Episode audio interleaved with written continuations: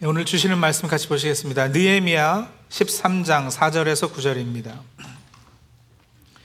느헤미야서 13장 4절에서 9절 제가 읽습니다.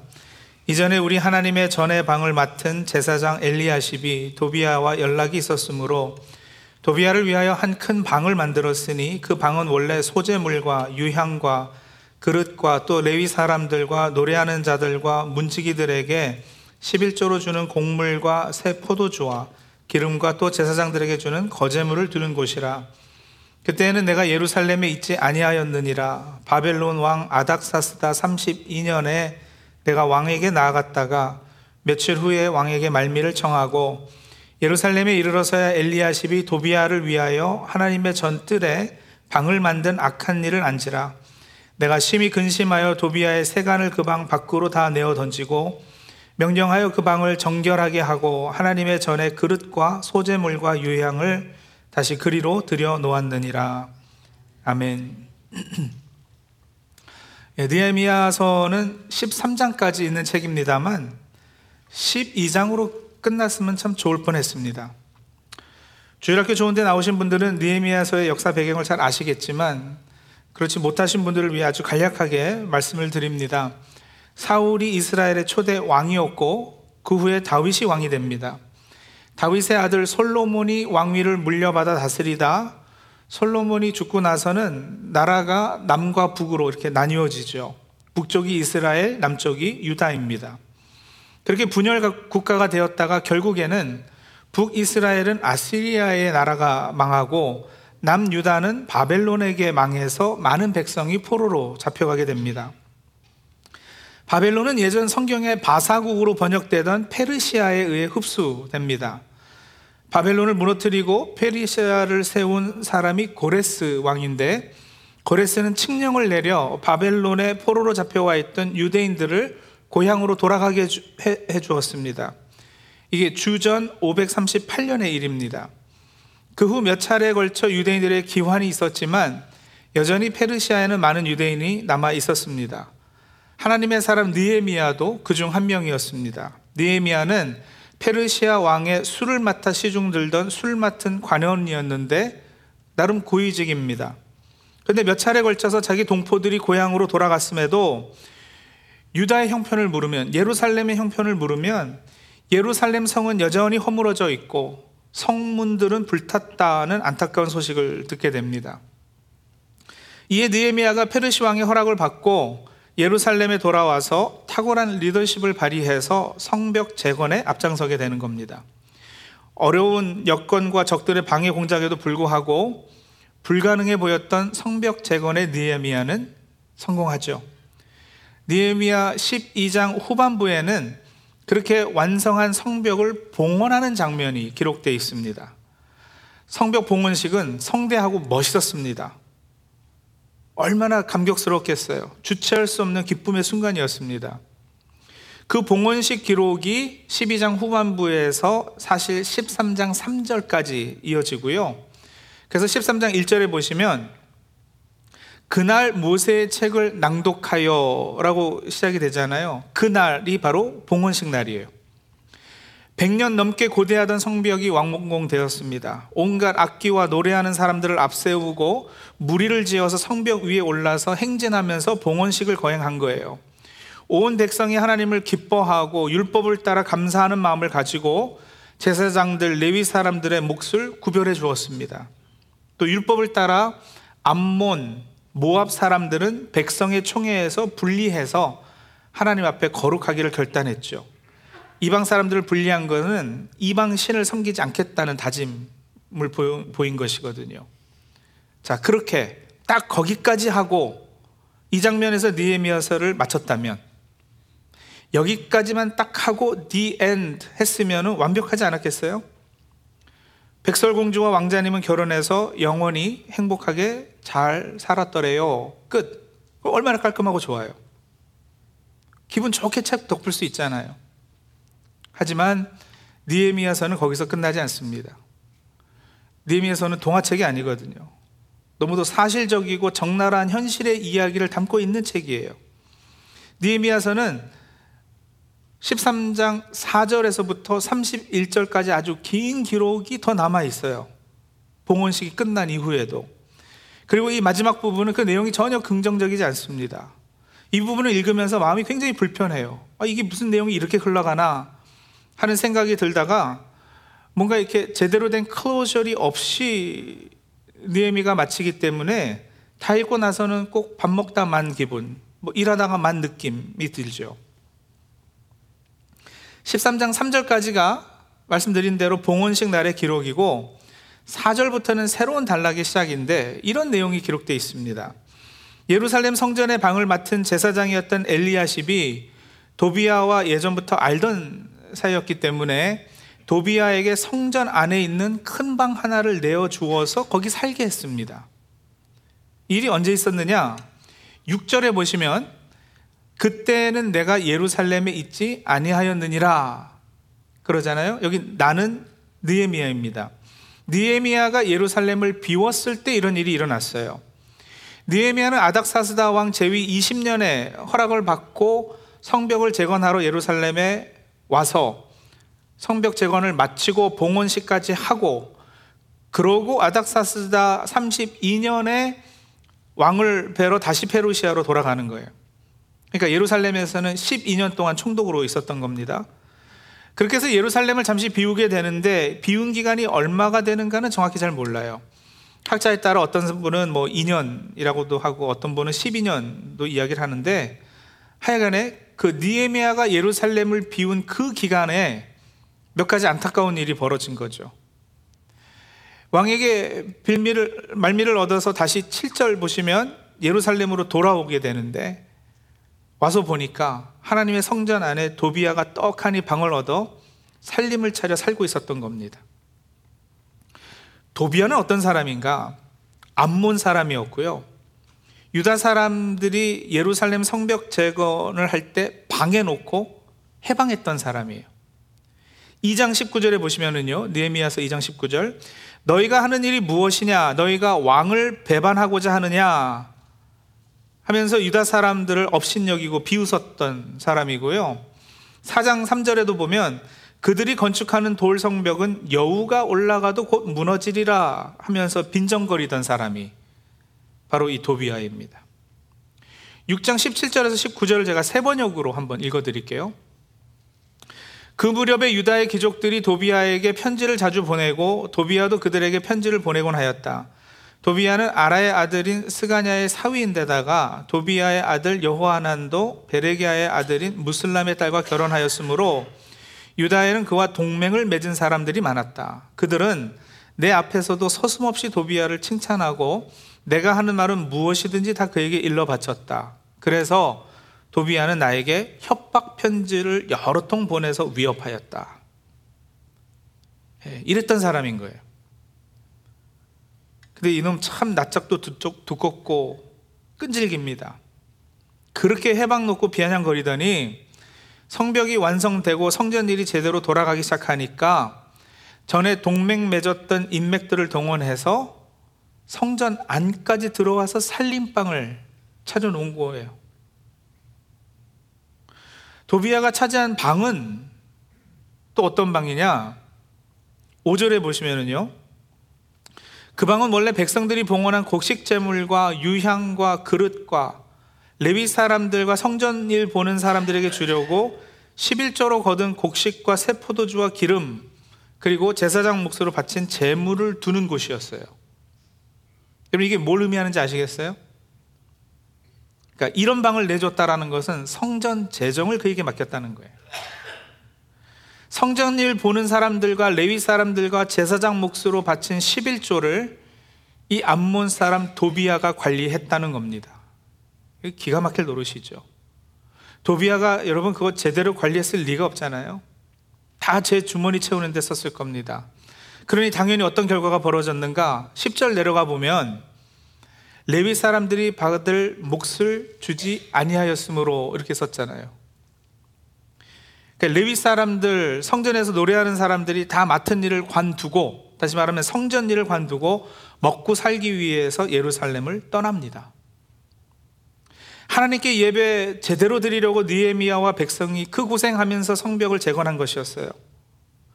성전의 일이 제대로 돌아가게 하려고 성벽을 재건했습니다. 그런데 성벽 재건한 지 얼마 되지도 않아서 말짱 도루묵이 되고 말았습니다. 다시 예배가 위험해졌습니다. 그뿐 아니죠. 여러분, 예배가 그렇게 흔들리니까 도미노 현상 같이 줄줄이 어떤 일이 벌어졌는가. 중심이 깨지니까 당연히 생길 수밖에 없는 일들인데 니에미아가 없던 동안에 유대 백성이 안식일을 제대로 지키지 않습니다. 그것을 꾸짖는 내용이 13장 15절에서 22절까지 이렇게 나오고요. 이어지는 23절에서 28절까지는 유다 사람이 아스돗, 암몬, 모압 사람들과 결혼한 것, 그리고 그들 사이에서 태어난 아이들이 이방 나라 말은 해도 유다 말은 하지 못한 것에 대해 기록하고 있어요. 그 니에미아가 아주 뭐 경로하죠. 그 일 때문에. 심지어 여러분 28절에 보면은요. 대제사장 엘리야십의 손자인 요야다의 아들 가운데 하나도 호론 사람 산발랏의 사위가 됩니다. 대제사장 자손도 이방 사람들하고 결혼하기 시작한 거예요. 느헤미야는 이를 제사장직을 더럽히고 하나님과의 언약을 저버린 것으로 보았습니다. 자 보세요. 이렇게 13장의 내용이요. 이렇게 꼬리에 꼬리를 물고 연결되고 있어요. 그리고 이 내용은 우리에게 무엇을 가르쳐 주느냐면 여러분 죄의 속성이 이러하다는 것을 우리들에게 알려주고 있습니다. 도비야 니에미아서에서 사실은 마귀를 상징하는 인물이기도 하고요. 인간의 더럽고 집요한 죄성의 어떠함을 잘 드러내주는 인물이기도 해요. 우리도 우리 인생의 도비야, 원수 마귀의 영향력을 단호히 끊어내지 못하고 도비야랑 동맹을 맺거나 도비아의 집안이랑 결혼을 하거나 그를 친구 삼으면 도비아는 여러분 언젠가는 성전 안에까지 기어 들어와서 자기 자리를 만들고 영향력을 행사할 것입니다. 성전 안 곡간 열쇠를 쥐고 제사장 레위 사람들을 굶기고 내쫓을 거예요. 그렇게 우리 삶에서 하나님의 임재를 떠나가게 하고 내 주위에서 하나님의 사람들을 멀리하게 할 것입니다. 예배가 위험해질 겁니다. 삶의 중심에 하나님의 임재를 모시고 하나님을 온전히 예배함이 점점 사라질 것입니다. 그렇게 되면 당연히 우리 삶의 거룩한 영역들도 무너지겠죠. 일정한 날과 시간을 구별해서 하나님에서 안식하는 거, 거기서 심을 얻고 재충전되는 거, 그런 일 못하게 될 거예요. 쉬지 못하고 먹고 살기 위해 파고, 사고 파는 일에만 몰두하게 될 것이고요. 15절에 보면 딱 그런 장면을 묘사하고 있거든요. 그때 내가 본즉 유다에서 어떤 사람이 안식일에 술투를 밟고 곡식단을 나귀의 시로 운반하며 포도주와 포도와 무화과와 여러 가지 짐을 지고 안식일에 예루살렘에 들어와서 음식물을 팔기로 그날에 내가 경계하였고 이런 일이 벌어지고 마는 거예요. 여러분 예배가 나를 붙잡지 않으면 내가 나를 붙잡으려고 할 겁니다. 내가 내 인생의 주인이 되어서 먹고 사는 문제 해결하고 자녀 돌보고 교육하는 문제 해결해 보려고 그럴 것이고 건강 문제, 노후의 문제를 스스로 책임지려 할 것입니다. 그러니 끝이 없어요. 가져도 더 가져야 하고 먹어도 배부름이 없고 마셔도 갈증이 해소되지 않습니다. 안식 없는 삶의 연속이죠. 그렇게 우리 삶에 있어 거룩의 영역들은 무너지고 세상과 타협하며 사는 이 세상의 가치관과 기준 이것에 휩싸여서 세상과 짝하고 사는 예, 그런 안타까운 일이 생길 거예요. 느헤미야가 이방인과 통혼한 사람들을 나무랄 때 솔로몬을 언급해요. 26절입니다. 또 이르기를 옛적에 이스라엘 왕 솔로몬이 이 일로 범죄하지 아니하였느냐 그는 많은 나라 중에 비길 왕이 없이 하나님의 사랑을 입은 자라 하나님이 그를 왕으로 삼아 온 이스라엘을 다스리게 하셨으나 이방 여인이 그를 범죄하게 하였나니 한때 하나님의 사랑을 듬뿍 받았던 솔로몬이에요. 지혜롭고 순결한 신앙을 가졌던 사람입니다. 한때는 그러나 그랬던 그도 이방 아내들이 섬기던 이방 종교와 우상들을 하나씩 들여오는데 그걸 막아내지 못했어요. 사랑하는 아내의 애교와 미소와 함께 스며드는 우상 숭배 단호하게 끊어내기 쉽지 않았을 겁니다. 그러나 그것이 그에게 독이었습니다. 솔로몬의 교훈을 배우라는 거예요. 너희가 지금 그 같은 일을 되풀이하고 있다는 지적이죠. 성도님들, 느헤미야서 13장의 내용과 흐름이 이렇습니다. 성벽 봉헌식을 마치고 이런 내용이 계속해서 불안하게 이어져요. 이 장을 통해 하나님께서 우리에게 주시는 말씀이 뭐냐? 인간 죄성에 대해서 정확한 이해를 가지고 있으라는 거예요. 죄를 가볍게 보거나 순진무구한 자세로 대해서는 안 된다는 겁니다. 마틴 루터를 비롯한 종교 개혁가들은 그래서 샘플 레포멘다를 외쳤어요. 라틴어인데 항상 개혁해야 된다. 항상 개혁하는 이런 의미예요. Always reforming. 이제 개혁된 교회는 하나님의 말씀으로 항상 개혁되어야 한다라는 문구에 서 나왔는데 한번 개혁했다고 만족하고 끝나서는 안 된다는 뜻이잖아요. 그렇죠? 개혁된 교회는 항상 계속해서 개혁되어야 한다. 오늘은 사실 세계 교회가 종교 개혁 주일로 지키는 날입니다. 내일 10월 31일이 종교 개혁 기념일이거든요. 근데 이날이 매년 할로윈하고 겹쳐서 이렇게 늘 가려요. 그러니까 교회에서마저 많은 경우 그냥 조용히 지나가지만 여러분 오늘은 종교개혁 505주년을 만든 날이에요. 그래서 다시 한번 개혁 을 생각하기를 원하는 겁니다. 개혁하니까 뭐 엄청 대단한 스케일의 일을 도모해야 하는 것 같이 느끼실지 모르겠어요. 오늘날 교회가 타락한 모습을 보면 예, 속에서부터는 의분이 일고 그래서 분명 가만히 있어서는 안 되겠고 뭔가 선한 일을 도모해야 되겠다라는 충동이 드는 것도 옳고 좋은 일입니다. 당연히 그래야죠.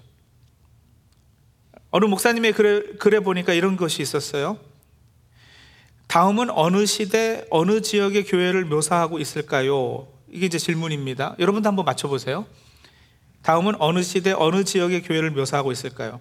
성직자들이 자기의 자녀들에게 교회를 물려주는 세습이 빈번하게 일어났다. 신학적으로 또 영적으로 훈련받지 못한 성직자들이 성도들의 영혼을 곤비케 했다. 교회가 대형 교회를 짓는 데 힘을 기울이고 외형적인 치장으로 교회의 위용과 외적인 과시가 절정에 이르렀다. 언제 때 이야기일까요? 종교개혁 직전 14세기, 15세기 중세교회의 모습이에요.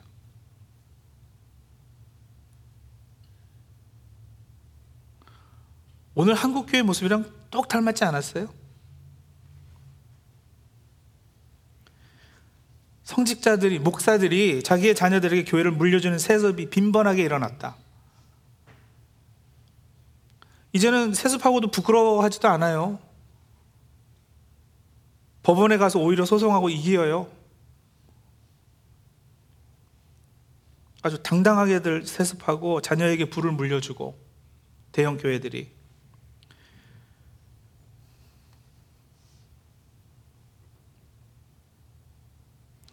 뭔가 바뀌어야죠. 예, 또 한 번의 개혁이 있어야 합니다.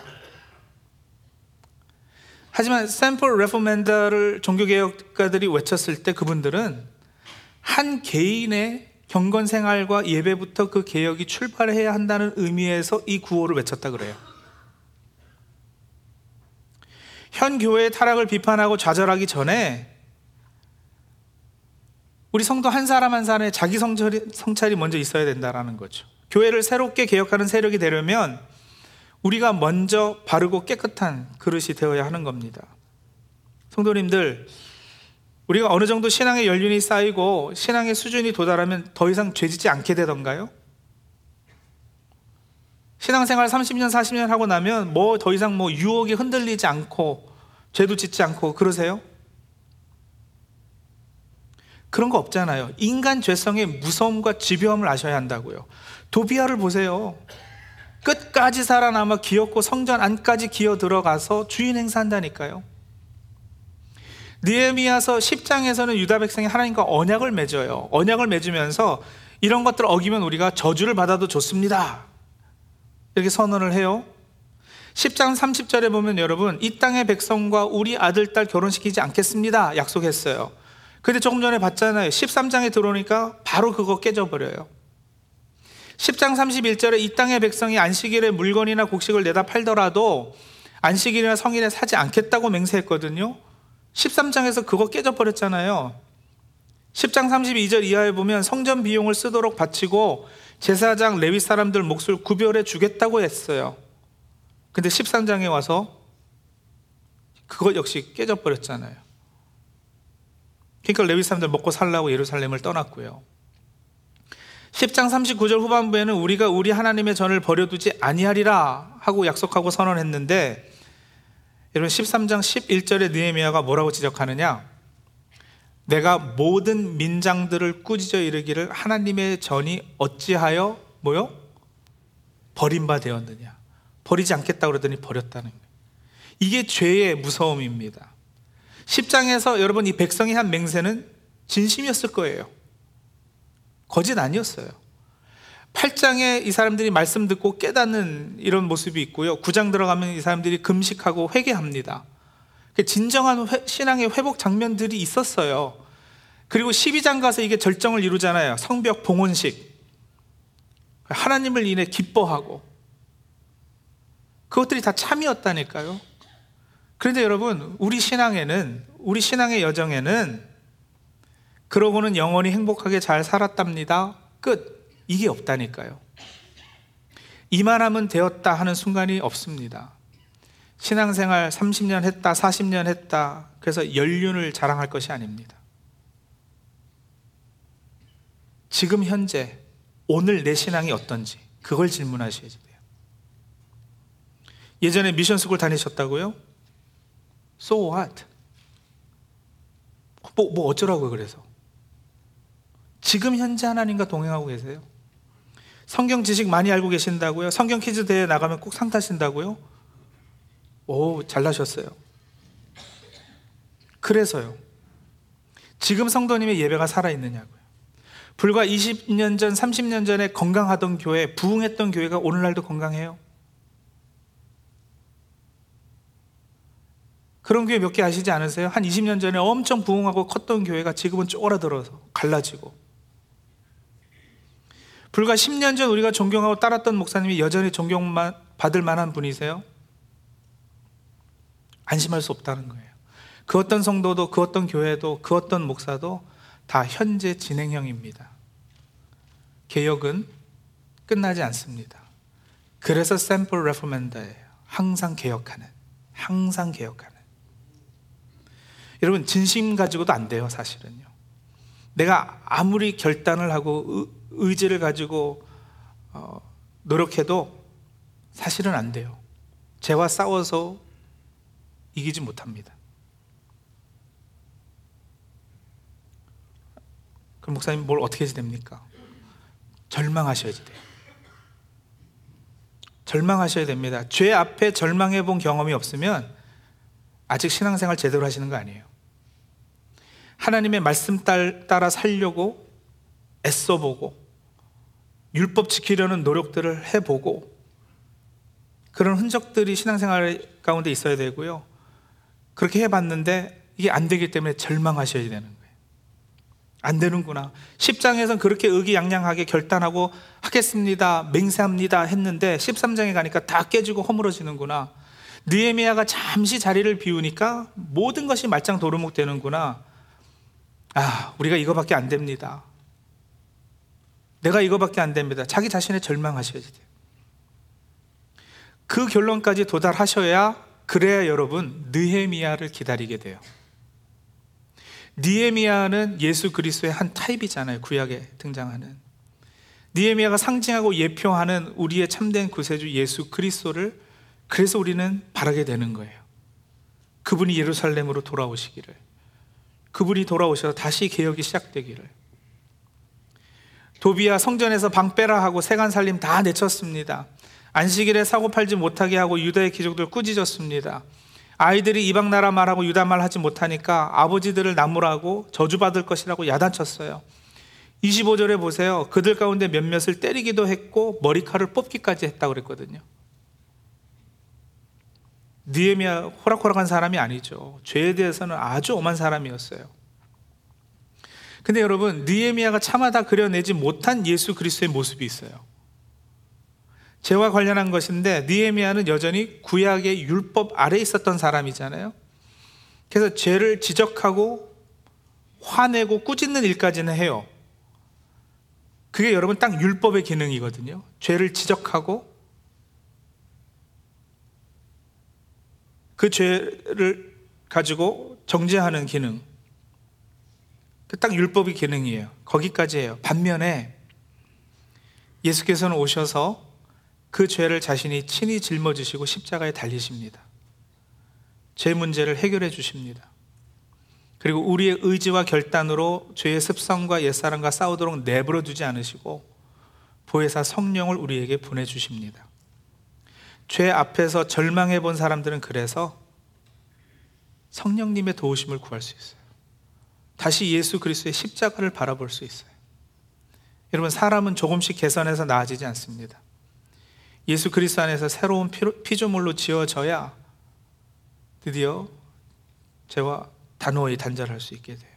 그래서 말씀으로 성경으로 사도들의 기초로 성령의 조명으로 그 말씀이 우리의 존재와 말씀을 새로 마음을 새롭게 변화시켜 주므로 우리 옛 사람이 죽고 새 사람이 살게 되는 겁니다. 죄를 잠깐 쉬거나 잠깐 참는 것은 가능할지 몰라도 내 힘으로는 끊어내지 못합니다. 올바른 성화는 말씀으로 내 내면과 생각과 가치가 하나님의 것으로 채워질 때 우리가 하나님 닮은 모습으로 되어 가는 것을 말하는데 그 과정이 이 땅 살면서는 끝이 없기 때문에 여러분 포기하지 마십시오. 이만큼 했다고 아 이제는 됐다 생각하지 마십시오. 성벽 봉헌식까지 마쳤으니까 디 엔드하고 책 덮지 마십시오. 혹 그렇게 우리는 포기해도 하나님께서는 우리를 포기치 않으실 거예요. 그렇기 때문에 죄와의 싸움에서 이겼다는 승리주의는 금물입니다. 느헤미야서가 12장이 아니라 13장으로 끝맺음하고 있음을 꼭 기억하고 끝나지 않은 내 신앙의 개혁, 내 삶의 개혁을 위해 성령님의 인도하심과 역사하심의 자신을 내어 맡기는 우리 주의 백성들 다 되시기 바랍니다. 성도들이 그렇게 항상 자신을 개혁하여 예배를 회복하고 하나님 앞에 바로 설 때 하나님께서 한국교회 다시 한번 부흥을 허락하지 않으시겠습니까? 우리 사랑하는 한국교회, 한인 이민교회들이 다시 한번 하나님과 사람들 앞에서 칭찬받는 교회 되지 않겠습니까? 분명 그럴 겁니다. 그리고 그 일은 바로 나 자신의 개혁부터 시작합니다. 기도하시죠.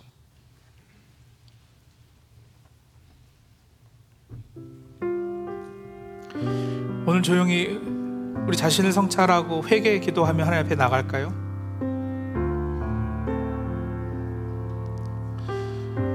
성도 한국 교회의 현 모습 바라볼 때마다 참담해요.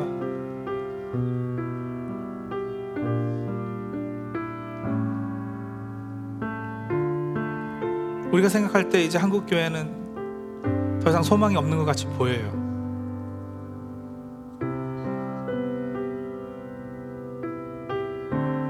그래서 절망해요. 근데 여러분 바로 그 절망이 필요한 거예요.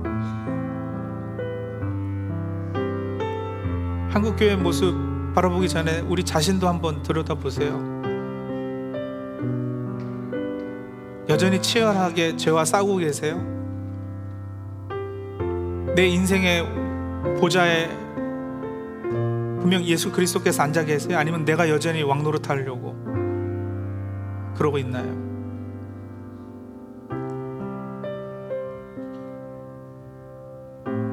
예, 늘 결단하고 늘 다짐하고 늘 하나님께 맹세해도요. 여러분 잠시 방심하면 예, 우리가 했던 맹세들은 너무도 쉽게 깨져버립니다. 그래서 자신에게도 절망하세요. 절망하고 이제 우리가 기대고 바라고 소망할 것은